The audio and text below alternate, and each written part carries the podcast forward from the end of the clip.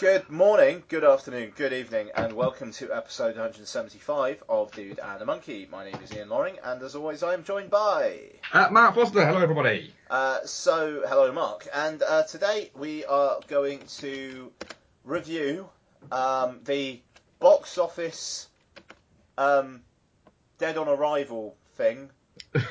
uh, Morgan, uh, the directorial debut of um, Ridley Scott's son uh, which debuted at number 17 in the US box office this week. Was that on? Was that on actual full release then in the US? Uh, j- just over 2,000 screens. And it debuted at 17. Yeah, 1.96 million dollars. You know, we were talking um, last episode about the like the worst performing wide releases of all time. Yeah. I think we got another. Fuck. That's wow. I'm, I'm genuinely surprised at that. Yeah, it um uh it made I think it made 180,000 over here this weekend, which is nothing as well. Um, especially for the amount of screens it had. So yeah, we'll get into it. Um, Luke Scott's directorial debut. Um, we'll also talk some uh, what we've been watching and whatnot. Um, I think Sam Allardyce must be the most relieved person in the world at the moment. Literally, England, uh, Slovakia, England finished five minutes ago. Holy shit! It, it, it seemed like England didn't realise they were act- they actually had a game to win until the last 15 minutes. Fair play. Last 15 minutes, we're all over Slovakia, but beforehand, bloody hell. Yes. Um, yeah. hmm. it, it was well. It's hard to criticise it. It's the first game. I think people, you know, I've seen some reaction. Um, I was half watching it, and I think it's a little bit like, do, do you know what? England have played like that for about the past 20 years. It was just, it was stunning that it literally, you would have just thought that was that was Hodgson. Yeah, it is, but in the same way as you'd have thought it was, um, it was like a day Sven Goran Eriksson. You'd have thought it was the same as as when uh, McClaren was in charge. It, it's that is how England play. They're they're so tentative and they're so on their heels, and it, it's right. Wayne Rooney isn't a central midfielder. He's just not. He, he, Wayne Rooney is Wayne Rooney's a very good footballer. There's no getting away from it. Wayne Rooney is a very good footballer as a general rule. And I would say that Wayne Rooney could do you a job in pretty much every position on a pitch. If you asked Wayne Rooney after five minutes, let's say, um, for Manchester United, let's say after five minutes, Luke Shaw went down with an injury. There's no left back on the bench. And they went, Wayne, can you fill in at left back for this game? You got left back. He could do a job. He could do a fine job there. But but it wouldn't mean that you can now on FIFA say, oh, Wayne Rooney can also play left back. It, he's not a central midfielder because he lacks the ability to know a what's going on behind him, and b he's he's looking at it as the way a striker would do. He's going, oh well, if I was if I if, if I was if that was me up front, I want the ball played here. Like, but that's not you up front. That player wants the ball played there, and that player wants the ball played there, and it's all well intentioned, but it, it feels like they've gone. Wayne Rooney's our captain, no problem with that. I think he's the sensible choice to be captain. Um, uh, but we've got to play him, but we actually also want to play one up top, and we want that one up top to be Harry Kane. Fair enough. Although Harry Kane's not scored yet this season. Yeah. Um, so, but then again, the difficulty there is Harry Kane's not scored this season. James Vine doesn't fit into the way that we play, and Sturridge isn't starting for Liverpool. He scored, but he isn't starting for Liverpool. So it, it it's going to take a little bit of time for Allardyce, I think, to find his to find his feet. But one thing that has to happen, one thing, good thing about Allardyce is he's not going to listen to the media um, and fan reaction. Whereas Hodgson spent all of his time telling us he wasn't influenced by the media, he didn't listen to fan reaction. He was obsessed with it behind the scenes. Um, whereas Allardyce won't give a shit. But England fans seem to think that every player should should play nine out of ten every time they play for England, and that Lallana should be scoring every time he plays, and Dele Alli should be scoring every time he plays, and Kane should be scoring every time he plays, and Henderson should be scoring every time he plays. It don't work like that. It's just that's just not how it works. Yeah, I, I, I don't know. I mean, I think if it's going to be an English manager because of this weird xenophobic thing we seem to have, then I suppose Allardyce is probably the man. He- He's I- he's he's he is not a terrible choice. It, no, I, it, it's, I'll say. it. it's not the most inspired choice, but it, it it is what it is. But and I suppose in the end of the day, the World Cup exit was probably legitimately traumatic for quite a few of those players. So it I, I don't know. Maybe it is just going to take a bit of time, but I. I think maybe they should have had a, a friendly as well because I know Allardyce said he didn't want the players like to have to go through a friendly. It was just like right, fre- fresh start, let's get into it. But just to I don't know, kind of warm Yeah. up, I think would have been Yeah. you know, together would have been good. That would have made sense if your first game, your first group game, wasn't effectively probably your hardest game Uh, yeah, of the group. it's a fair. Okay, that's a fair point. Yeah, yeah. I, I but anyway, that's uh, we're not a football podcast, but uh, Nope. but hey, but yeah. So um, I don't have any trailers. Uh, I've, I've seen a couple. Um, the uh, trailer for um, actually, I've seen one. Uh, the USS Indianapolis Men of Courage. Oh, the, is this Nicolas Cage versus the Shark? Yes. Okay, yes. How is this? Uh, it look. I'll watch it. Is what I'll say. hmm I'm not saying it looks good because it, it, it doesn't. It looks incredibly serious, and um, Nick Cage looks weird in it, like weirder than usual. Oh, yeah. And there's a lot of there's a lot of names on the poster, and you go, "Who's that?" um, but yeah, I, I, I it finished, and I went, "Yeah, I'm gonna watch that." I'm, I, I'm gonna watch that one fucking Tuesday evening or something like that, Nice. or like a or like a Monday morning. That that is that type of watch. I'm gonna watch it out of more mild curiosity more than anything else. Right, Tuesday evening or Monday morning. Gotcha. Yeah. Okay. Uh, that and I saw the Assassin's Creed trailer in the cinema, um, and yeah, I'm, I'm still a little bit unsure. It looks like the a little bit like the game because I, I, I couldn't get on with the game. Um, the bits where it's going to be set in the Spanish Inquisition look very good, but it does look like it's going to be let down by the bits that aren't set there. Mhm. Because Which- every which time in the is- trailer where there was bits Which apparently is most of the film. Yeah, It- yeah. Even in the trailer, I was looking at that going, I don't want to see that. I, I don't. The most interesting part of Assassin's Creed is them being assassins in a fucking creed. It is not this. it's not that. That's not interesting. But maybe in the film it will be. Mm, mhm. But I doubt it. Yeah, we'll see. If if if anyone's going to make a video game film work, I'm assuming it would be Michael Fassbender, Marion Yeah. Cotillard, and um, uh, Justin Kurzel. I mean, like, I was I was a big fan of Macbeth, and uh, I don't know. We'll we'll see what happens, but. Yeah, um, out the first week of January over here, if I remember correctly. So that will do as a post New Year's cinema Yeah. trip, I think. Yeah. Absolutely. Um, okay, so let's talk about Morgan, which um, it seems like not a lot of people went to see, but let's talk about it. Uh, directed by Luke Scott and produced by Ridley Scott. Um, stars Kate Mara as the most Kate Mara, Kate Mara, Kate Mara has ever Kate Mara'd. Um, Toby Jones, uh, Anya Taylor Joy, um, Paul Giamatti, Michelle Yeoh, Jennifer Jason Lee, Boyd Holbrook, um, others.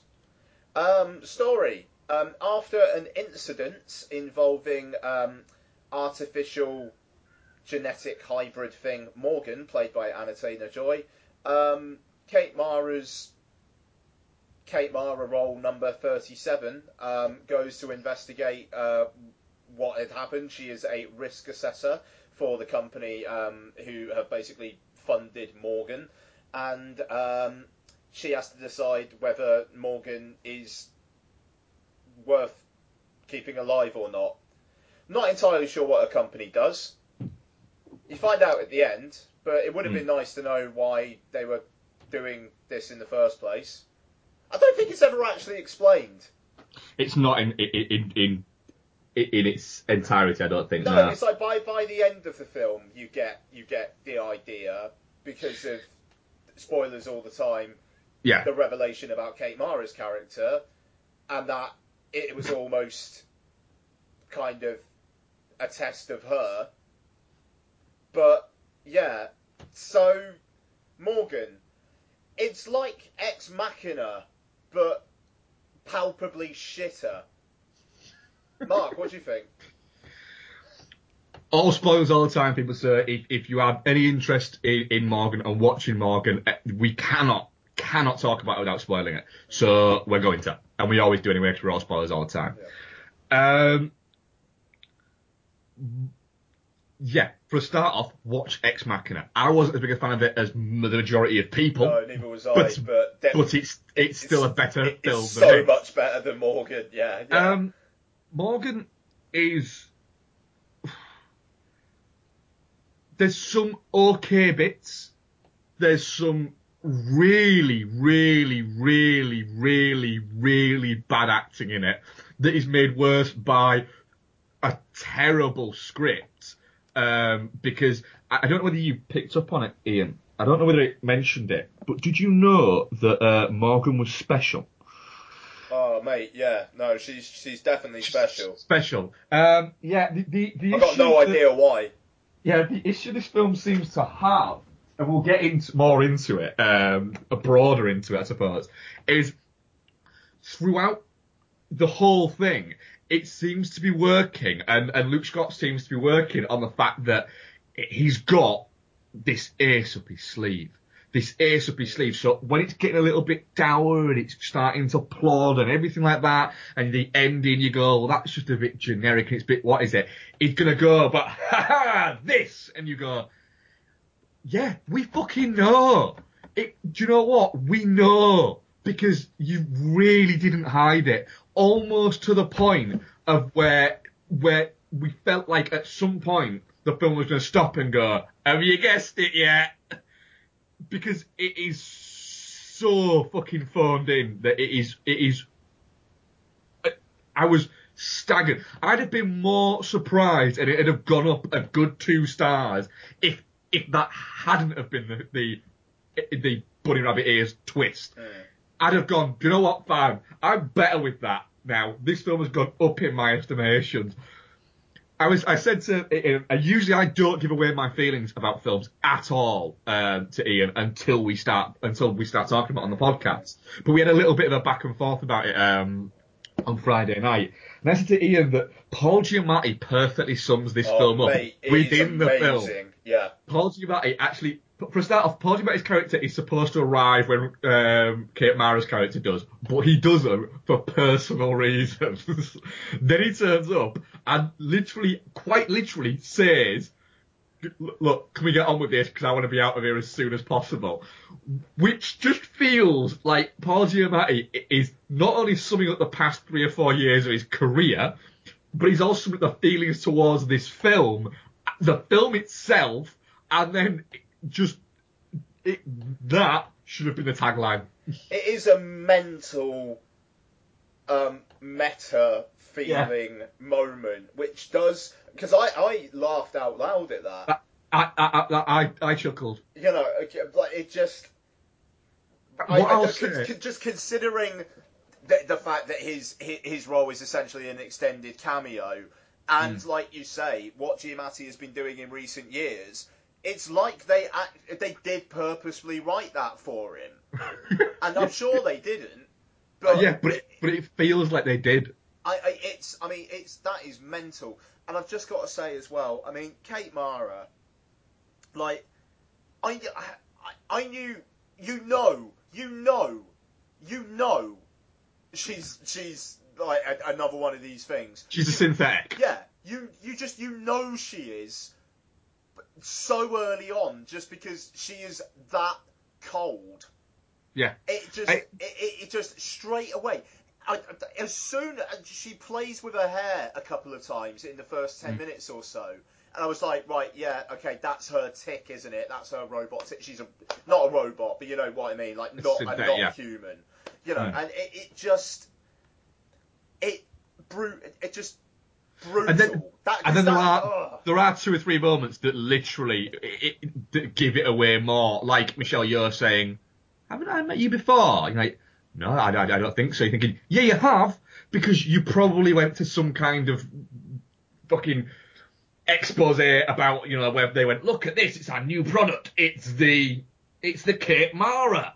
Yeah, yeah, no, I, well, I mean, and um, She's her reaction when uh, the guy kisses her and she just kind of, Yeah. and it's so not the reaction of anyone ever. Like just Yeah. the, just the way she wipes it off her lips, it just it doesn't. And uh, you know, you know, Luke Scott's just like, yeah, just do it like no one would actually do it. Like I, I think, to be fair to Kate Mara, who is not the most widely wide ranging actress at the best of times.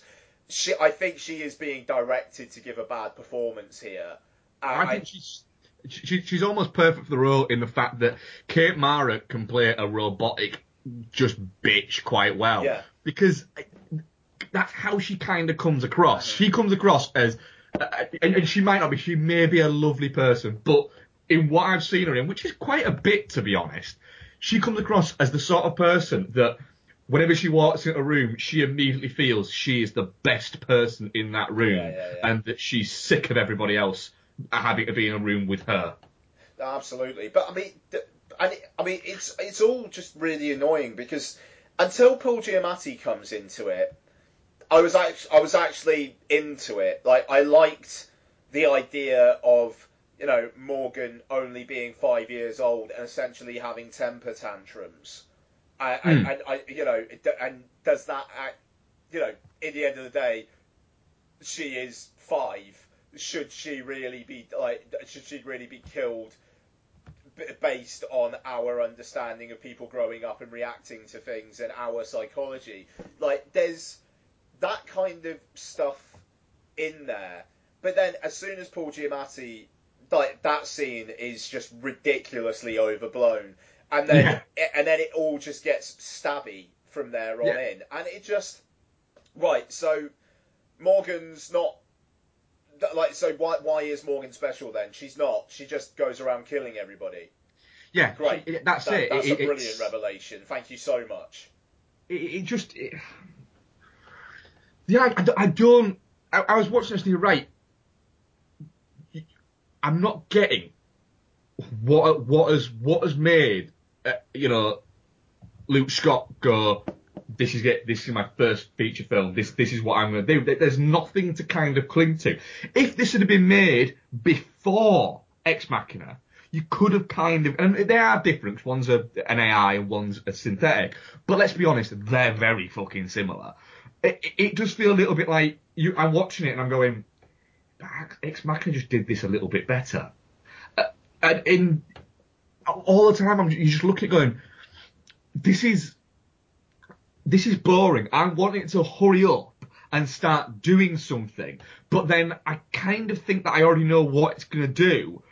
And when that happens, it's kind of going to annoy me. So all the way through it, I, it, it's just plodding along and I'm going, he's shit. He's shit. She's shit. He's shit. Why ain't he doing this? Oh, hang on a minute. She can just climb up the fucking that that that, Yeah, yeah. that shaft. Well, I'm sorry. If if Morgan was that fucking special, I'm sure she'd have gone. Hang on a minute. I can just climb up there, couldn't I? Yeah. Oh, okay. I'll go there. You know, who are these people?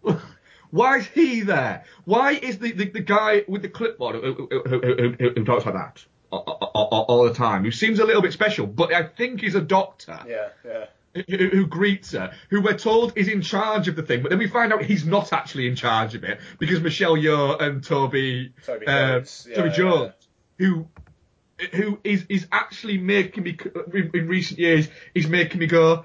Actually, is he a good actor, or do I just think that he should be a good actor? Um, I mean, it's the, the, the thing is, it's basically a daytime fright fest film, which Yeah. Somehow has a stacked cast. Well, we know how it's got a stacked cast. Oh yeah, yeah, the Ridley Scott connection, of course. But Yeah. it's like, what the fuck is Jennifer Jason Lee doing in this? Um, I mean, she's in what, like maybe three scenes, like one in which she gets stabbed in the eye, and then the other where she gets killed, and then there's maybe like one in between where she's in a bed. Yeah, Um, and, and, and, and you know, because this is the sort of film where, where Paul Giamatti, Toby Jones, yes, this is the sort of film they would be in. I can see why Kate Mara's gone for it, but Boyd Holbrook, you get the feeling there was a bigger character there, yeah, for sure. and and then it, they've gone. No, do you know what? We need to we need to amp this up, and we need to we need to cut your bits out here, and he's just gone. All right, so I literally, I literally do nothing in this movie apart from have a gun and make a lasagna. Mm. That's it. That's that's that's all I do. It, it just and ah, it just baffled me in the fact that it, it just didn't seem to make sense all the way through it.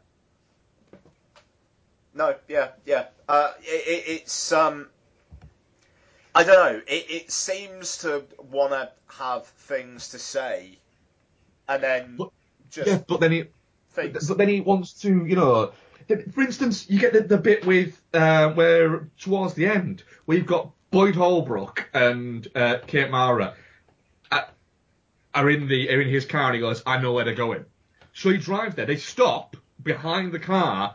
They get out and she goes, No, you've got to stay here. At that point, he should have just gone. Just just quickly though, do you know where they're going? Yeah. No. Right. Well, I kind of do.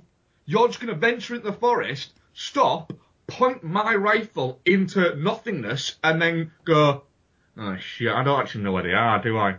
Oh fuck. I haven't thought this through. I have not thought this through.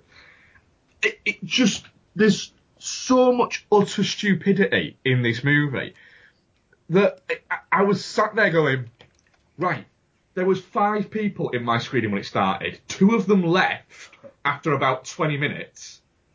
One of them, I'm not kidding, downed about six pints because he kept going out and getting a beer. And at one point actually asked me if I wanted a beer. And I thought, I kind of do. Yeah. But no, I'm alright because I don't know if this guy's going to roofie me and I'm going to wake up with the credits going, going, why am I on the floor and where are my trousers? And a guy behind me who I couldn't even be bothered to turn round to and say, could you please stop fucking vaping because that noise every 15 seconds makes me want to stab you in the neck. Nice. I, I, I was just like going, oh, this movie's dumb. Why? Uh, ah! It, it, it, it just, I get it. You- You've made essentially a a sci-fi film that actually really is underneath it all, kind of like a horror film, to try and make your name. A little bit like, who else did that? There's somebody else who kind of made a sci-fi film that was actually a horror film, and it, it made them into a huge directing superstar. Who was it? Oh yeah, it was your dad. The only difference is he made it actually really fucking good. Mm-hmm. Mm-hmm. It, yeah, I it, it just it's a really really weird mis, misshot idea Oh. uh, like a film. I mean, it, it does it does feel like there's more material. Mm. Like because it, it's it's very very stripped down this narrative. It is like they go there, they have a chat with Morgan. It's all a little bit uh, not too sure about that. You get some like some explanatory stuff about all the characters and their viewpoints. Paul Giamatti comes in, shit goes down, people get killed. You know, I mean, like, and again, I mean, like Morgan's choice of killing people is quite, it's quite binary. Like, I, I in a way, I relate it to Lottie, who will will say, like, she likes me or she doesn't like me, but she won't. But she won't like me and Donna at the same time. It's like a binary thing where, like, if she likes Donna, then she doesn't like me, or the other way round. And, Yeah. and you know, and it's like, and it's like that with, with with Morgan. You know, she's just like, as soon as anyone's done anything to slight her, once she go, does go off the deep end, then that person is fucked. Mm. like Yeah. straight away, even if they are helping her. And so that kind of again that childlike chucking all your toys out the pram, except it's not chucking toys out the pram, it's stabbing people. I, you know, I, I, I, I actually think that, you know, all right, fair enough, that's actually quite a good idea. But there's no, there's no, I don't know, there's no, nothing behind it. It is literally, this person gets off, this person gets off, this person gets off. You know, and then Toby Jones just kills himself. It just, it becomes a slasher, and then Toby Jones, who I, has anyone seen Toby Jones since this? Did he did he, did he actually hang himself because he thought "Oh, I'm sick of this? Yeah, yeah, yeah. just-" Um, um, it does feel like Paul Giamatti turned up and gave a really big fuck. I, I actually like that because it, it, it was the only bit where I went, I'm liking this. I'm liking Paul Giamatti essentially come in and just be a dick to Morgan. That's the. I mean, yeah. I mean, it's But like it- the it- world's it's worst like- psychiatrist, though. I Yeah. mean, it's amazing. He's just like, And nobody said to him when he he says, what, what's this? Why is there a chair between this? Nobody said, do you know why the chair's there? Because the last time somebody was in a room with her, they got their eye stabbed out. So, no. Because Paul Giamatti seems like the guy, the kind of guy who would go, hey, I don't, I don't need that shit. I need both of these because I've got personal stuff to go and see to. and to What me, personal stuff? and, oh, I oh, and can't also, say. and yeah, and then Morgan, like, knowing he's got a 13 year old kid and stuff, it's like, all right, how's that come about? That's I- I- random. I'm- and then it's yeah, never I- used again. yeah, I'm gonna bite your neck off. Yeah, I'm, yeah, I'm just, I'm just gonna go for the jugular, quite literally. I don't know. It's just, Quite, lit, quite literally. yeah, yeah. you know, I mean, it's just, it's so, I mean, uh, there's got to be more there, because Yeah. I, I will say, I, I thought it was, it was pretty pacey. Like when it, when it, when I knew it was wrapping up, it was like, fuck me, this is ending. Mm. You know, it was like, right, okay, fair, fair enough then. You know, and it, it is quite lean, but I, you know, there, there, surely there was more there. Surely, I mean, I think it's interesting that like there is like no none of the stars are, are like seeming to be publicising it. Like Fox have just chucked it out on Labor Day weekend at the, and, and like the start of September in the UK and the US. Just basically just like chucking it out there and letting it die. Um, even though it's it, a promoted tweet in my in my Twitter like constantly at the moment. It is, yeah. There's, there's, there's been a lot of kind of advertisement uh, behind it. Um, I'd say, to be honest, I think they've they've, they've kind of tried to. They've, they've given it. They've given it every chance. It, it, it it's just not a very good film. But yeah. also as well, I, I think the target audience that, that that would usually go for this. The thing is, they're all watching Sausage Party because in a bizarre way, the core audience that would usually go and see Morgan, it's the same audience as would go and see Sausage Party, to be honest, which is sounds weird, but it is. It, it, it's that age group between kind of 15, 16 and sort of late 20s to us people, our, you know, in our early mid 30s. It, it, but it, that is the core group that would usually go and watch this type of, of film, you know. But they're all watching the Sausage Party. Sausage Party, you- there was queues and queues of people when I went. I went on Friday evening uh, to see this, and there was queues and queues of people. And I asked and said, you know, when they um, said, "Oh, where do you want to sit?" I was like, "Towards the back on an aisle, if possible." And she sort of looked at me and went, "There's like three people in there, mate." I was like, "Oh, what? Ah, what's everyone here to see?" She went, "Oh, everyone, everyone's here to see Sausage Party." It's like, poor fuckers. Well, yeah, yeah. I mean, obviously my thoughts on that last week, but um, Yeah.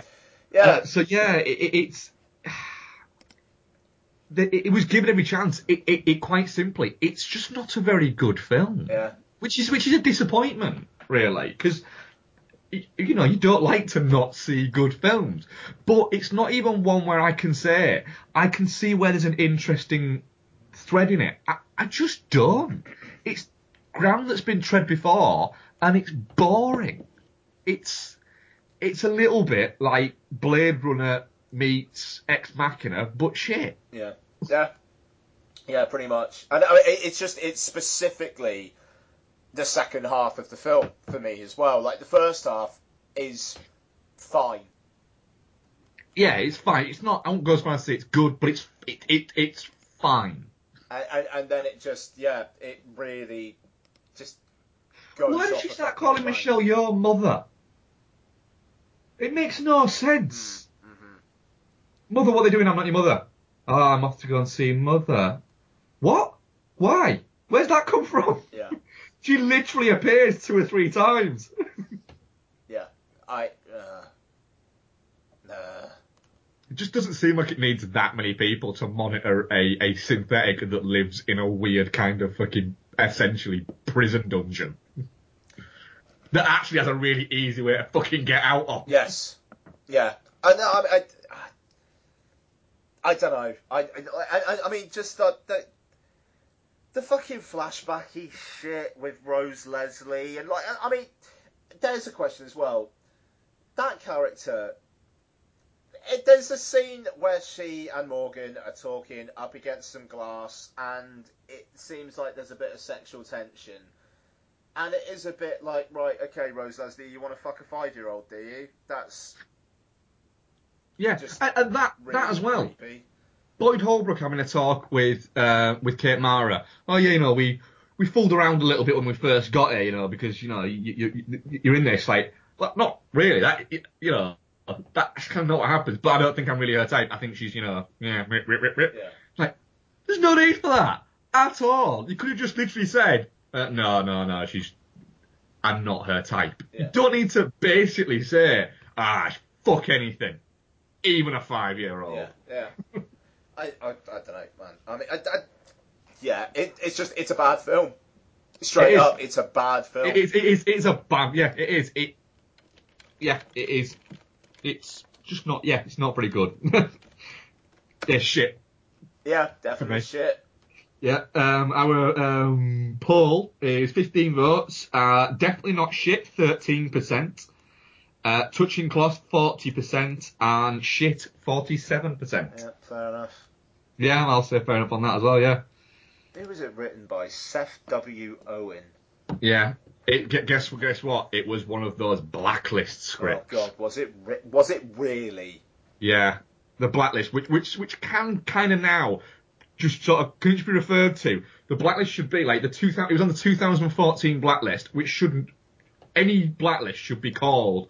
For instance, if it's 2004, it's called the 2014 blacklist colon the future 2016 thoroughly underwhelming films list. Yeah, yeah, yeah. Uh, yeah. Yeah, I, and, oh, and, and last thing on it. The ending scene with Kate Mara doing the hand thing and then looking into the camera. Oh. Yeah, just, just no, just stop it. yeah, fuck off. Yeah, it, it is basically fuck off. Yeah. Yeah. Um, yeah, and you know what? It only cost $8 million. It's not going to make its money back. No, it's not. You know, maybe Luke Scott's got a great film in him, but he's waited a long time. You know, it's not like he's a 22 year old director or anything like that. The guy's nearly in his 40s. I mean, it looks, it looks alright. It, it looks alright. No better. Yeah. There's no shot where you go, but you know what? There was a shot that looked really. It just looks alright. The composition's okay. But it does look like a film that, that that would have looked like that if it was made seven or eight years ago as well. It looked exactly the same. That's fair. Even though I, yeah, yeah, no, yeah, don't, don't mind. Um, yeah, so yeah, shit. Yeah, sure. Okay, uh, Mark, let's get on to some what we, uh, what else we watched, and I'm, I'm hoping you got some better stuff. I, I, I do actually have some some some stuff. Yeah. Uh, I watched um, Who's Harry Crumb, uh, which is on Netflix uh, UK at the moment. Um, weirdly, I'd never seen this. Oh, really? Oh, Yeah, I- I- I- I did- and it, it, which is crazy because I love John Candy, but it's it's just one that I've I've never seen, and um, it came across and um, I was was doing that thing where you you know you're flicking through Netflix, um, and Becky as I flipped past it, Becky went, I like John Candy. I was like, oh, do you fancy watching that? She's like, should we watch the trailer and let's just see. So we watched the trailer and she got the trailer opens with the um, where he where he kicks open the door uh, and says, yeah, it says, it says, it's Harry, and the door swings back and hits him in the face. And she laughed and she went, that's it, we're watching that. Nice. Um, it's uh, Harry Crumb. For anybody who doesn't know, um, or who's Harry Crumb, uh, it, John Candy plays Harry Crumb, who is a bumbling uh, private eye who comes from a um, a long line of private investigators, um, and he's kind of they run this big um, private eye firm that deal with all these big clients, but he's kind of shipped out to the, um, I think like Oklahoma or somewhere like that to run their office, and then he gets called up um, to work at head office. Uh, and do like a big case, but it turns out that, that Jeffrey Jones has brought him there uh, because he knows how bumbling he is, and he is bumbling, but he's he also doesn't isn't aware of it, and it's it, it essentially it, it's just Fletch but with John Candy. Sure. but but that it, it's fun, it's funny, it's um it's harmless. There's no there's no malice in it. Um, the jokes are all kind of just nice and situational and oh god really uh, but it works and it's it's a thoroughly there's not a lot to talk about with it but it, it's a it's a definite uh, watch I'd say um, and it's also it's under 90 minutes which all comedy should be um, fuck it I'll do it now I watched Jem and the Holograms Hey, cool. Okay. which I said I was good at. Yeah. Uh, I watched Jem and the Holograms. Um, oh, sweet Christ. Fucking hell. Uh, When Ian said last week about Jem and the Holograms, all the music is YouTube videos. I, I kind of, I, I took it on board, I, but I, and I, I understood what, he, what how he was wording it, but I, I didn't realise that you meant that all of the music is YouTube videos. Yeah. And they actually show you the YouTube videos. Yeah. At one point, Becky turned around to me and said, "Is hang on a minute, is this just a big advert for YouTube?" I was like, "It kind of is, yeah." Um, this is a profoundly stupid movie. Oh, mate, yeah. Yeah, yeah. Um, uh, but but not in like a like Who's Harry Crumb is a profoundly stupid movie. Jem and the Holograms is profoundly, ridiculously. What? What? Do, do you know? Do you know? Right. Right. Juliette Lewis doesn't do anything unless she is on some kind of prescription drug that she shouldn't be on. So uh, you get the feeling like between every when when Juliette Lewis wakes up normally, the first thing she does is she opens a big medicine cabinet, fucking doves and stuff flies out of it, and she goes, "Which psychotropic prescription drug that I'm legally allowed to take for some reason shall I take today? Hello, OxyContin, let's have you." Right? So I think she understands the movie because of what she's on. And the film is good when she's in it because she's playing some kind of weird supervillain in a movie that shouldn't have a weird supervillain Yeah. at all. Because that fucking that mid credits thing is just what? the mid credits thing, which I don't think I, I, I, I think I mentioned in passing last week, is one of the greatest mid credits things you will ever see. Just Yeah. because we're never we're never going to have the sequel. No, oh Christ, no. We should But- we should never have the sequel. But it's like the film itself, when Juliette Lewis is not on, it is rel- it takes itself relatively seriously. yes, it does. in, in the context of its own world, it, it, it takes itself seriously. Then the mid credits bit where it's like some jettisoned rival girl band are hanging out in some underground car park thing. yeah, some abandoned that looks like either an abandoned underground car park or an abandoned mall. What's that?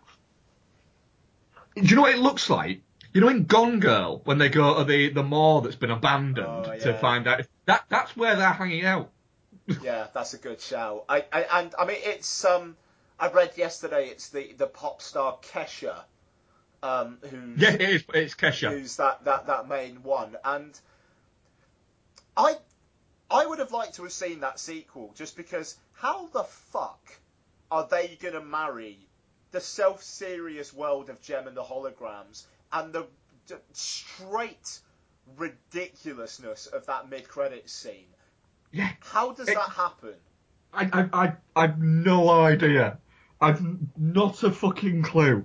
And like you were saying, there's there's so many bits where you go, "Ah, yeah, that that's that's a long shot that that would still be there, and and then you get the big hologrammatic speech from the dad saying, you know, you've become a great. It's like she, she might not be. She might be a terrible person who has just also found the clues. You know, you you you it. Oh, it, and then the the sisters, one of the sisters actually cause says, you know, oh, it's got blah blah blah blah blah blah. Oh, and it's it, it's watertight. I'm looking at it and it's not watertight. There's loads of gaps in it. There's loads of gaps. That thing would have fried the minute they jumped off that pier, and it doesn't. It, there's. It, uh, it's it's so ridiculous. And then Juliette Lewis can't find them after they broke into a building that I'm pretty sure he could have just got into Yeah. Quite easily. They didn't need to break into it, right? Oh no, no, Lewis can't- oh, that that is amazing. Like she's signed by that label, Yeah, and they and she has to break in. yeah. And, and for a start off, when right when when they because for honest for people because majority of you not uh, not people who are listening are not going to watch Joe and the Holograms, and you're probably sick of us talking about it. But I don't. You need to know this, right? Jerry's wearing some earrings that her dad gave her, and they were the gift, the only gift that, that he ever gave her, it would seem, apart from the other thing that he gave her and all of these other things. And I'm going to come up with some of the stupid bits in this, right? Oh, lose the earrings, they're so three years ago, right? Just take them off and put them in your pocket. You don't have to hand them over to somebody who then puts them in, in a little case and then puts them in a safe. Why? And as soon as you do that, you go, well, they're going to come back, aren't they? That that's going that that's going to come back because that's an irrational thing to do to some earrings. It makes zero sense. And also, the I didn't quite understand the family dynamic at all. No. And it's like, oh, we need, we, you know, we need the money. You know, we're, we're so short of money. Yet they've got all of this equipment and a, a garage full of about ten grand's worth of eBay sales. You look at going, you've not thought beyond, yeah, but all the music's going to be YouTube videos. It, it just, it makes me think that Jon M. Chu is one of those directors where there isn't a good movie in him. There isn't at all. This is, this is it. This is all he's got. And I would think that the last couple of movies have essentially destroyed his career. Yeah. Yeah. Yeah, it's it's utterly ridiculous. I, but I didn't hate it. I didn't hate it because I think I think it'd be harsh to hate Yeah. it because I, I just don't see that there's anything to hate about it. Um, but it, it, it it's a, a terrible movie, a, a, a incredibly terrible movie. Um, I also watched uh, Predator Two this week, um, which is great. I, and I, I, you know, I watched seen Predator many, many times, but I've not watched Predator Two for a long time, and I've been meaning to rewatch it for for ages because I've always remembered thinking I really liked Predator 2. I felt like it got a bad rap, Predator 2. For the simple fact is the the the, the majority of people's problem with Predator 2 is Schwarzenegger isn't in it, and he's replaced by Danny Glover. But Danny Glover's great in it. He's playing a badass cop, but that's Danny Glover playing a badass cop, and it he, he feels a little bit like like it shouldn't work him being a badass because he still moves in that kind of uncomfortable Danny Glover kind of way, and he still speaks like like like he's desperately trying to plead for somebody to give him one last chance, but he's not. He's giving Bill Paxton shit or giving other people shit. It's got Gary Busey in it, which is always fantastic. Um, it it's so much fun. really, it's Predator 2. That's the thing about it. It was it was a perfect. I started watching it at 11 o'clock last night, and that's a perfect time to start watching Predator 2 with a couple of beers at 11 o'clock on a Saturday night. Yes, that's yes, that's spot on. It is. It, it's yeah. It, it's it's just so much fun. It's so over the top, but the story makes sense. It isn't ridiculous. It looks good. Uh, the acting's all good in it. Bill Paxton's Bill Paxton in it. Gary Busey doesn't quite get to go full Busey in it, which I was a little bit disappointed. But you know, he's still Gary Busey in it. Uh, he's wearing a, a ridiculous suit for some reason, and Danny Glover keeps changing his shirt because he's sweating too much. Yep. It, it's fun. Um, yeah, and I mean, I like I like the the idea of them like uh, uh, the kind of like the urban warfare and kind of Yeah. thinking it's just like like a ri- rival gang trying to kill another gang and stuff like that. Like I like I like how it gets to the the, the, the predator in that way. I mean, it's, it's it's been a while, but I yeah I have no problems with Predator Two. The ending's pretty badass as well, to be fair. Yes. Yeah, there's some great moments because a- a lot of people see the Predator, but not actually see it because it's camouflage, but see it, but you don't get the, did, did, did you did you see that? It moved, it moved, and they're going, no, no, no, no, you're crazy. They all see it. I also like the fact that within the first five minutes, it shows you that Danny Glover uh, has a a weakness in the fact that he's scared of heights without actually ever telling you that he's scared of heights because he runs up and he's kind of looking and he keeps saying to people, could somebody get me down off here? but he doesn't like freeze and go, oh, and you get the vertic, the sub vertigo bit. He just, he, he just, he doesn't like heights. That's it. So yeah, um, final thing I want to talk about is uh, I watched Criminal Activities, uh, the Jackie Her- Earle Haley. I think it's his directorial debut. I think. Oh wow, okay. I think. Let me just double check that um, before I actually start talking about it and say that it is his directorial debut because it, it might not be. Um, a look. Uh. It is, yes, his first first film he's directed. Um, and it's it's got a, it's got a, a decent cast of, of character actors. Um, and John Travolta. Um, you know, you've got Michael Pitts in there, uh, Dan Stevens is in there, uh, Jackie Earle Haley in, himself is in there as well. Um, you've got at the start. Um, it starts with it starts with a guy essentially walking in front of a bus. Uh, and then we flash to the, the funeral, uh, where Michael Pitt is there, um, and him, he, they end up in a bar, him and like four old, three, well, two old friends from school, so there's three of them, and then, uh, Dan Stevens kind of turns up, and it, it's quickly established that Dan Stevens plays the kid that these, that the other three used to pick on at school. Um, and, um, one of them, one of the guys, um, turns around uh, and tells them, "Oh, my, uh, you know, he's working as a security guard at some um, big company and says, "Oh, you know, I've got a, I've got a, a tip off that." Um, They've had a breakthrough at this chemical um, sort of drug company, and Michael Pitt happens to be a um, stock trader and says, you know, we, we could make a bit of money on this, but you know, we need we need a lot of money to put into it to actually make money. Dan Stevens turned around and says, well, I can get you the 200,000. And they all think it's because his dad died and his dad was rich. Um, turns out he didn't get the money from that. He borrowed it from John Travolta, who is a local mobster. When the tip-off turns out to not be a tip-off at all and it not all be what it seems, John Travolta gathers them all together to inform them that they owe him four hundred thousand dollars, not two hundred thousand, because he's adding two hundred thousand interest. But they can make it back uh, instead of actually paying the money back, which they clearly can't afford. He says he's going to be reasonable and tells them that if they kidnap this certain guy and hold him for 24 hours until he needs him, then the debt's called off. So they kidnap this guy, and then it turns out that all is not what it actually seems. Um, I'm not going to give it away because I know we are all spoilers all the time, but this is a, quite a new film and it's not our feature review. Um, it's 95 minutes long.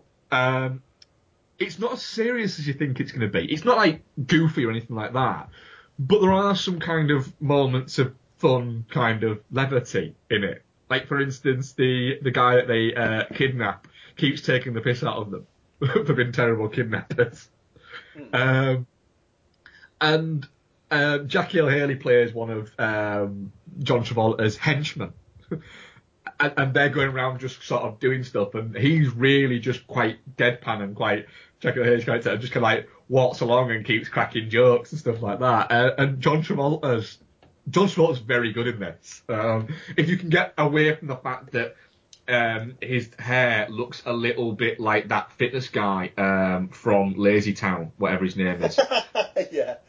And it, it really does look like that. It looks like it, it looks like it's plastic. And you watch it going, it's fucking freaky. John Travolta's face is freaking me out.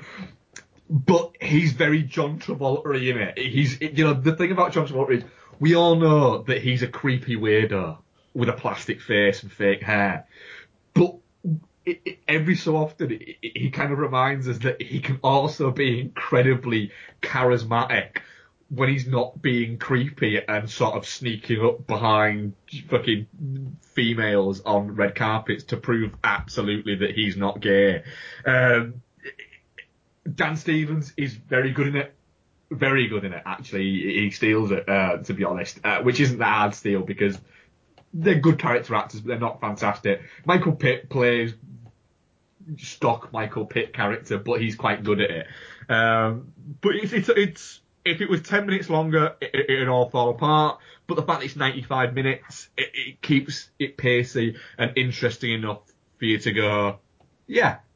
Again, similar to Morgan, you work out what's going on about halfway through. You go, so, ah, that's that and that. Fair enough. Yeah. I, you know what? That's pretty cool. I'm looking forward to why. Because you work out who's who, but you don't know, you kind of don't know why and how, and then you start to piece it together, and then it, it, it shows you it. But I don't think it's showing you it in a, it, it's more showing you in a, have you guessed it yet? Have you guessed it yet? You have, haven't you? Here you go. Whereas Morgan kind of goes, boom! And you go, yeah, we know.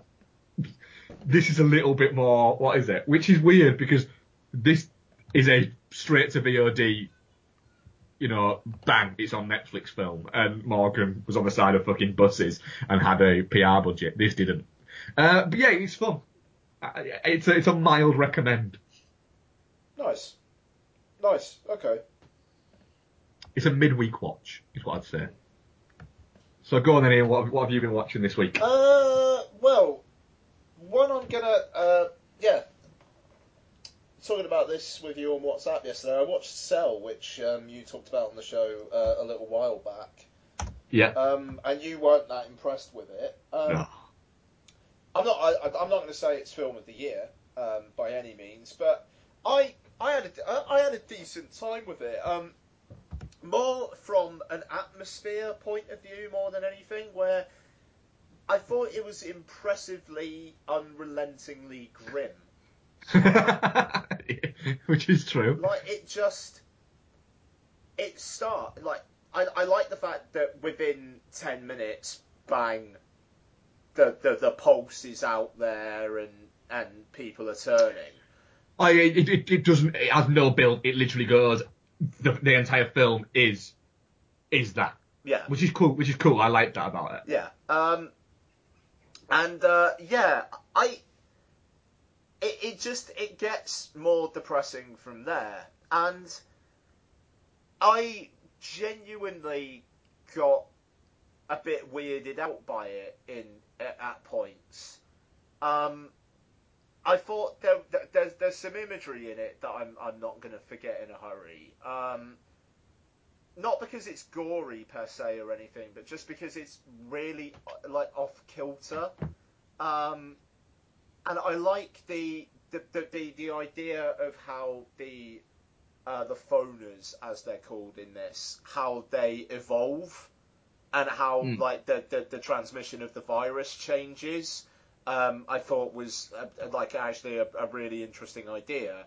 Um, I, I mean, uh, John Cusack is not great. No. Uh, you know, which is is is fair to say, I think. And Samuel L. Jackson is, I I, I kind of miscast, I think, to be honest, because he's it, it, it's a very quiet, reserved performance for most of it. And, It- yeah, if this if this was a, a film with a if this was a bigger film, if this was a film that wasn't destined to go VOD and it was a bigger film, I think Samuel Jackson would have been quite well cast. But it's not. This was always. It, if he wasn't playing off John Cusack, it'd be a better. It'd be a better casting. Yeah. Okay. Yeah. I, that's that's fair. Um. But yeah, no. I I just I the world of it. I didn't enjoy my time there, but because it just it weirded me out. And again, body horror type stuff is stuff that naturally gets to me anyway. Um, so like I mean like 28 days later, I don't like the experience of watching that film. Um, mm. You know, or 28 weeks later as well. Like the whole kind of like you get this virus 20 seconds later, that's it, you're done, and you're murdering your family. That kind of stuff just like it just it freaks me out. So there is uh, maybe I'm more predisposed to it than than you would be. Um, also, the ending is not great. Um, I was talking to Donna because she um, she read the book. Um, yeah, Bex read the book. Yeah, and the, the, the ending is rather different. Yeah. Um, they they try and go for something. It feels like it's trying to be clever when it's when it's really really not. Um, yeah. But just I mean, but again, like the last 10, 15 minutes or so is uh, spoiler alert for those who haven't seen Cell, just for 30 seconds or so.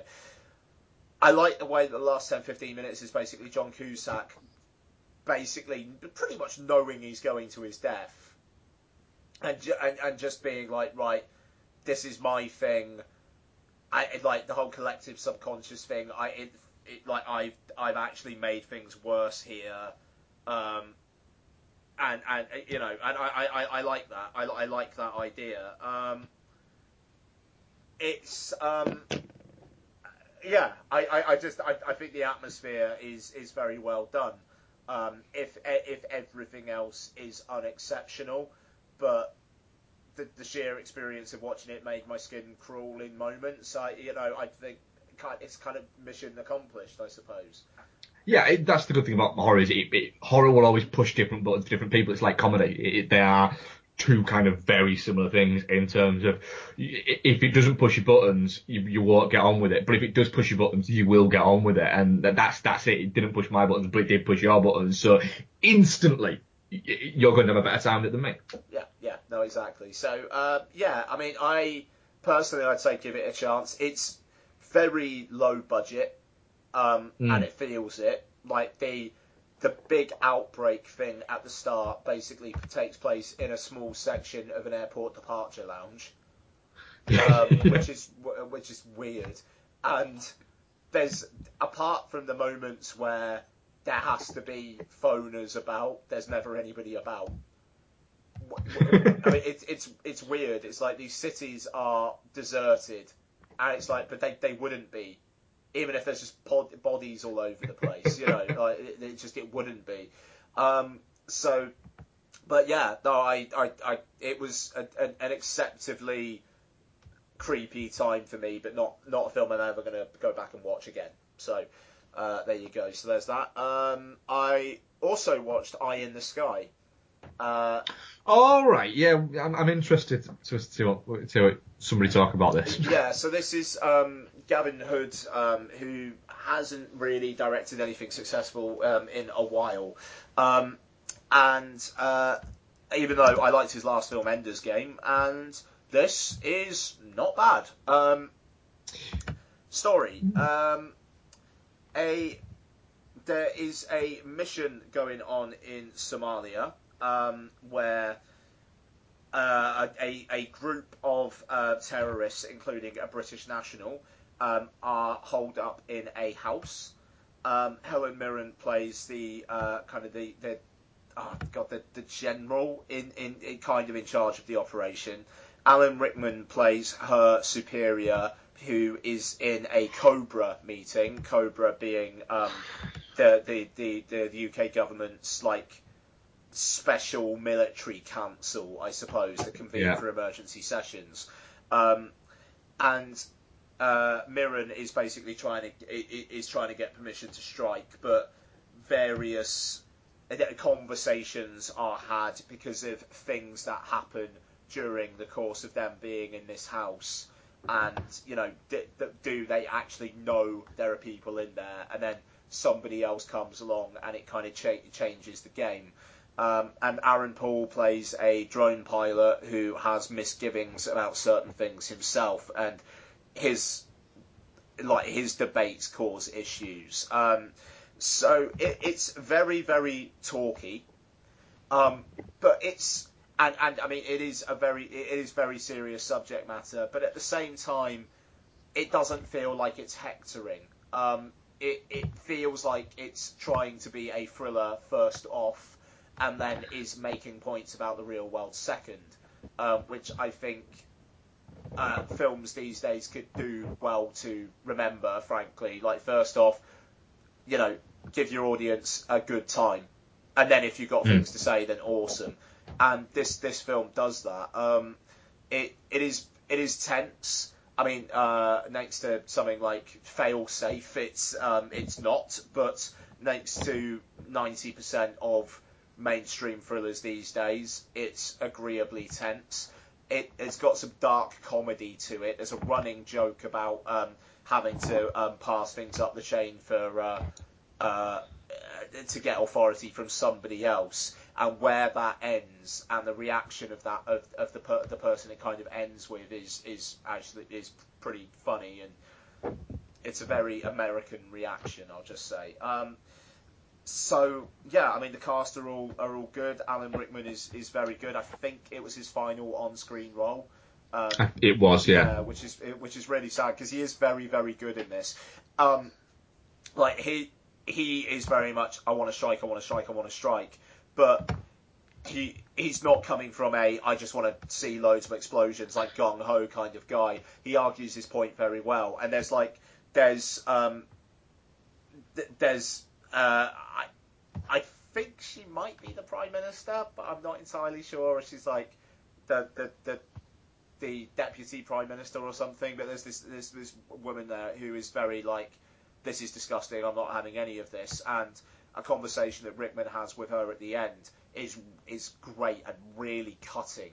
Um, and it, it, it just it shows it shows how everybody has their own reasons for wanting to do what they're doing, and none of them come from a place of like uh, a, a, personal development or you know wanting to just get a promotion or something like that. It's all very human things here, whether it be being unsure about um, taking a course of action because it might lead to the death of an innocent, to I've been working on this case for two years now I need to get this done because otherwise I'm going to go mad. You know, so it it, it it, takes these personal perspectives and doesn't really judge fully judge anybody. It's very very clever in how it walks that tightrope.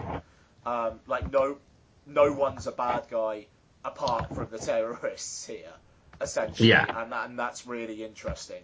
Um, so yeah, I, I it, it, it's a, it's a pretty thorough recommend. Like Money Monster, I think it's a very very very good one watch. Um, yeah. and is a film made for adults with intelligence, and uh, it's it's done pretty well as well, which is uh, which is good to see. It has, yeah. I've seen some sort of some some good reports about it, to be honest, and you, you, you know you back that up as well. So yeah, it's I'll be getting to it a little bit quicker than I might have. Yeah, no, it's it's um, it's really really worth your time. I think it's only about 100 minutes long as well, so it doesn't um, it doesn't outstay its welcome. But um, yeah, yeah, solid. Um, and uh, a few other things. I uh, a couple other things. I watched. Uh, I rewatched the Lego Movie, uh, which looks very nice in 4K, and I watched Batman vs Superman again. again. How many times you watched that this year then? Three. Three, actually third. It ain't even been like that long, has it? it's in 4K, and yeah, I, I, mean it's not a good film, but I really I think Ben Affleck's really good in it, and some of the action is really solid, and I think it look I think it looks good.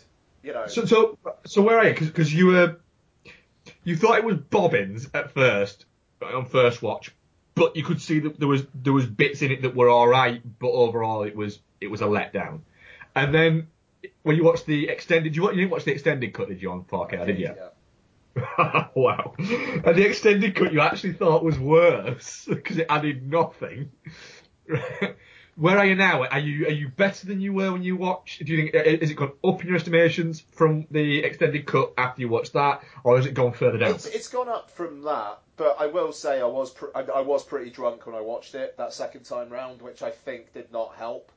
Um, I, Right. I, you know, I think that did exacerbate things.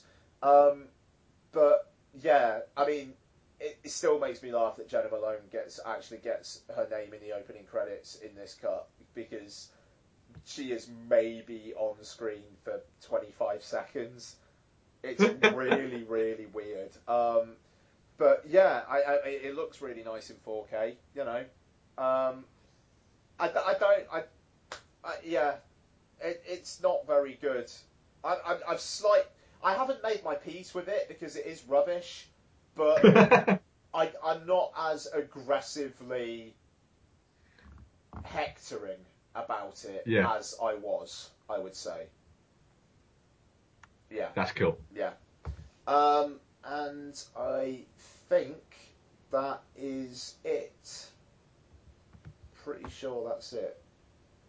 Pretty, pretty sure that's it. Yeah, that's it.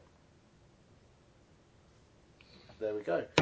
Um, we've got no emails, but I know we've got some Twitter questions. Uh, do you have We- them? I do have them, yeah. So uh, Marcus Zizu uh, at Team Zizu on Twitter says, "What three things would you do in a 24-hour UK purge? Um, Would, would, would, would you be a batten down the hatchets, or would you be a purger? No, I'd, I'd be a batten down the hatches, to be honest with you, because, like, Jesus Christ, if there was just somebody who just fancied going around killing people, I'd be fucked. Um, and I, I think it would be more a case of, like, trying to protect my family, to be honest with you. So, uh, yeah, I mean, like, I don't know. If if I had to pick three things, if you were saying to me, look, you're a purger, just. You- you've gotta be a purger, yeah. it, Uh, then I would rob a bank. Um, I would, I would say there though, all crimes legal, right? For that one day, yeah. right? I will guarantee you it will be virtually impossible to rob a bank. Oh, just because it would literally be. They will literally, Yeah. it will be that they will spend oh, on obscene. Yeah, no, I- I- well, that's a fair oh, I'll. I'll, I'll guarantee you that banks are closed the week before and the week after purge to get all of the money out of them. Yeah, do you know what? No, I, I don't think I'd do anything. I'm sorry, I know that's a really boring answer, but I, I you know, what? Like, what crime would you actually want to do? Oh, I'm a terrible person. I've got some. Go on. There- There'd be a few people that I would I would happily kill. Um, yeah, uh, I'm not gonna name them and name reasons why. There are a few people I would I would I would happily kill. People who've wronged me uh, in, in ways. Um, so I'm counting that as one. Murder. There's one. Okay. Um, two. Um, I mean, I, don't know. Murder would be would be. I, I, yeah, I'd do that one. Um, I'd. What would be the next one? I don't think I could do three. Three three seems like a lot of work to do in one night's purge. But yeah, I, I, there are people that I would I would happily fucking kill. Uh, and I think I could live with the, you know, the, the thing, the, the, the, fucking guilt or anything like that. I, I- think I'd be, I'd be cool with that. Um, also, I, I, I, do, to, to somebody that I didn't quite want to kill, but I didn't like, I'd break into their house and do essentially the purge one, and at the end of it, go, not kill them, but go, go we've learned a fucking lesson here, haven't you? Because I'm not going to kill you, but I could have, you dick. And then leave. Right now, it'll probably be the woman who blocked me in at Tesco car park this morning. Oh, that's not That- cool. That's who it would be. Blocked me in, and when I went into Tesco and said to her, because it's only got a mini Tesco around the corner from me, excuse me, you, you've, are you, are you, have you got the, what is it, the blue focus out there? Yeah. Could you move it because you've actually blocked me in? I can't, I can't get out. I'll be two minutes. I need to be anywhere. Fair enough. be two minutes. So I'm sat there five minutes later, and this is a mini Tesco. It's not Tesco, it's a mini Yeah, Tesco. Like, yeah. Five minutes later, I'm looking at Arch going, it's like five fucking minutes. I, I've done, I'm, I'm into the third song on the fucking radio. So I went in, and she's having a conversation with the, one of the checkout girls. I was like, excuse me, uh, right, I've been nice, but can you move your fucking car now? This is a bit stupid. She says, I, I realised then that she's not actually having a conversation with the girl behind the counter. She's having a go at the girl behind the counter because uh, the machine has, has charged her a little bit more for her bananas than it's supposed to have. So she comes out, moves a car, and then I move out, and then it, there's two entrances to the Tesco near me. She goes out of one, I go out of the other. I'm about to pull out, and she fucking cuts me off. Wow. It's like, what the actual fuck? Yeah, she's not a fan of The- you, is she? right? Oh, it gets worse. So, I turn out, right? She turns down the next road, right? And stops outside the house, gets out and goes in the house, right? When I say the next road, I am confident, right?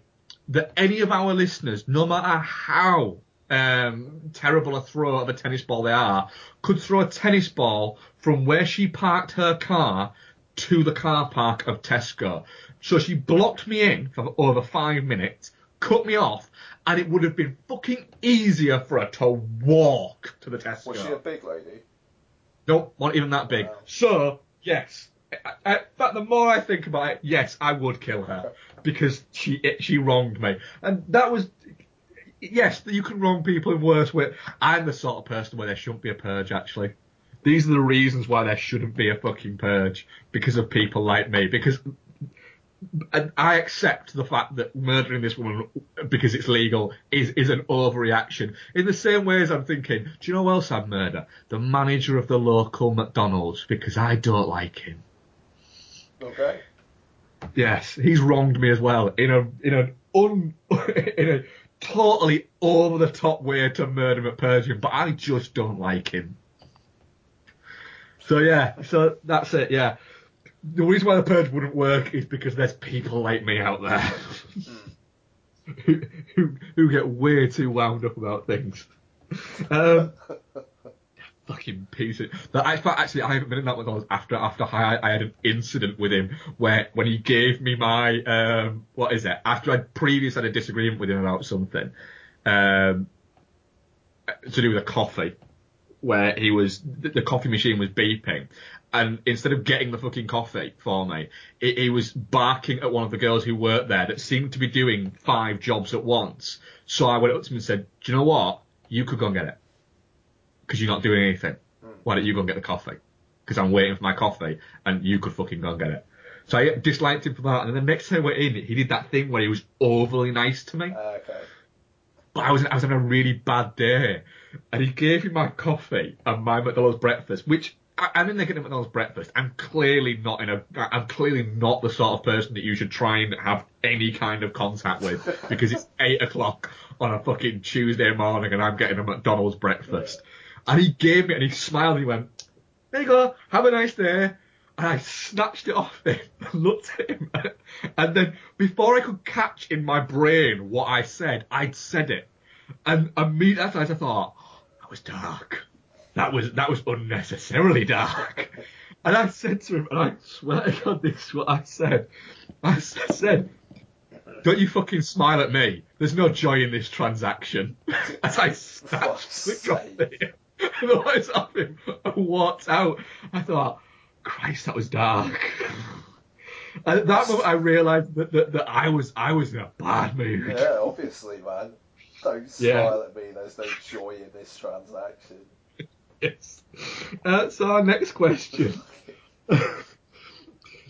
Uh, Steve Dixon at the Great SD. Uh, if you had to punish um, each other with a four film marathon, which films would you give each other? wow, that's a good one.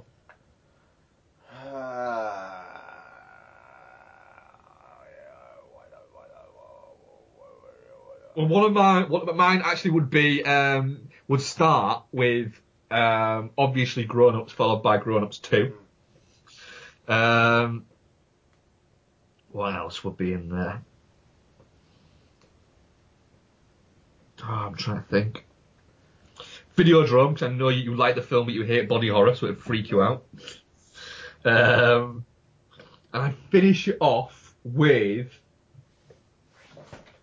Paul Blart Mall Cop 2. 'cause I guarantee you that film's fucking hideous. That's fair.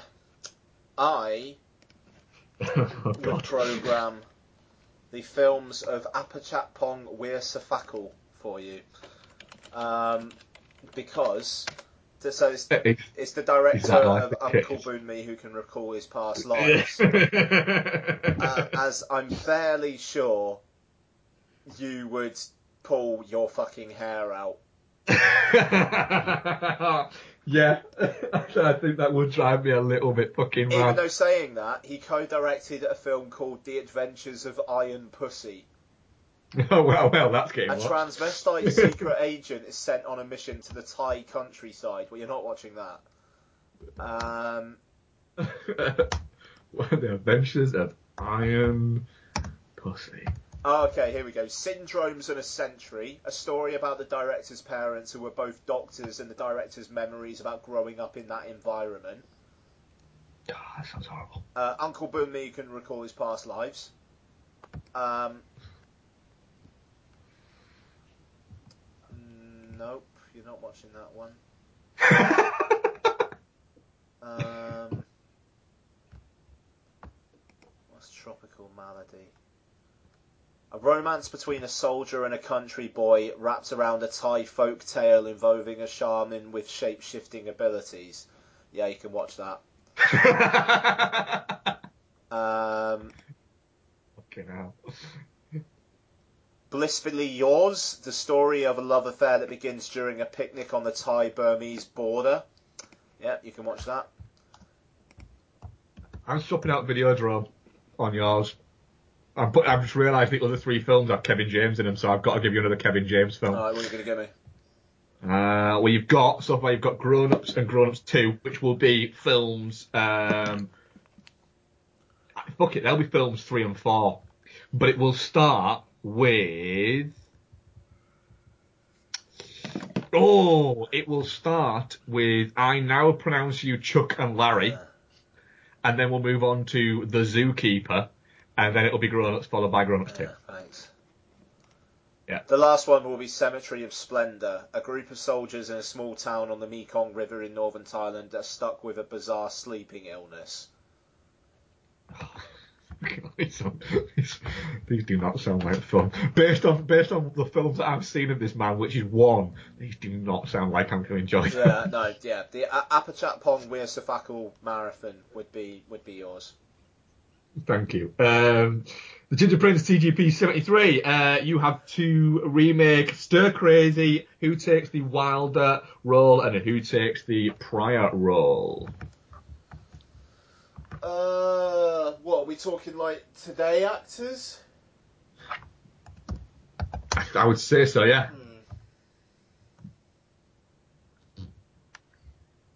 Oh, that's a good question. That I hadn't seen this in a long oh, time. I remember. I, I. I remember watching it. I remember watching it quite a lot.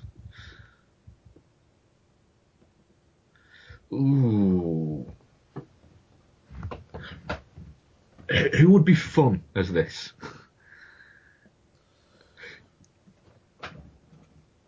Gene Wilder. Who can I go for?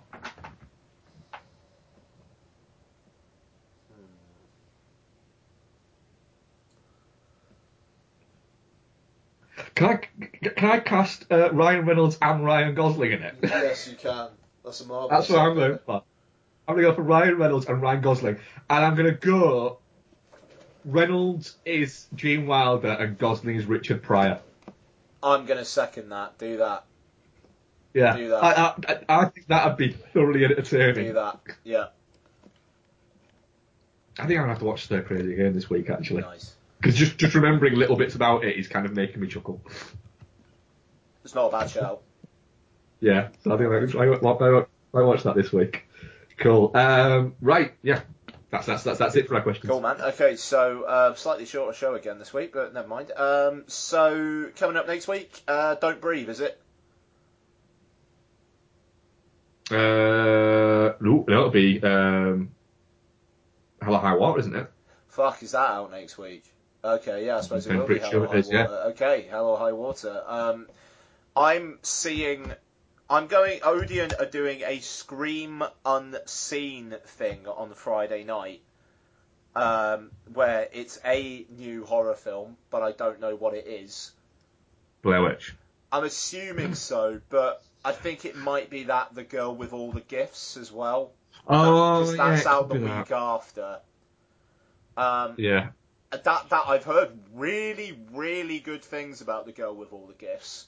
Yeah, I, I've, I've heard it is shit trailer, like, great Yeah, film. yeah. So I'm okay. I'm I'm hoping it's Blair Witch to be honest, just because uh, I'm on I'm, I'm away the week after when it actually comes out, um, and I qu- quite want to watch Blair Witch before it gets spoilt for me.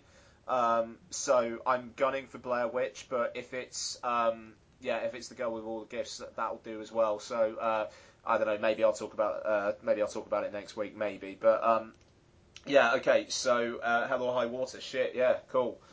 which is is essentially getting a, as, as very quickly built up a lot of buzz, as in a few people I've spoke to about it have said, I'm not telling you anything about it other than every all, the three of them that have, that have seen it uh, have all said the same thing to me, and it's been at different times. Have said it's special, Cool. Great. So I'm very much looking forward to Yeah, I that. might I might try and see Don't Breathe as well though, because I am I am. I I, I to be honest might try and see Don't Breathe actually as well. Yeah. Yeah. Nice. Um. So yeah. Okay. We share the double review. Maybe, yeah, yeah, no, we'll, we'll like we'll see, we'll see. Um, so, but yeah, definitely Hell or High Water. That sounds good. Um, okay, so that's going to do it for this week. Thank you very much for listening, folks. Um, obviously, uh, no um, football predictions this week because, uh, No. like, Yeah. it's an international week, so wouldn't have happened anyway. Uh, so yeah, that's going to do it. Uh, at Dude the Monkey, at Ian Loring, at Dude Foz, and DudeTheMonkey.com, uh, and DudeTheMonkey at gmail.com, even though I think I already said that. Uh, I probably did. Right, that's it. We're out. Bye.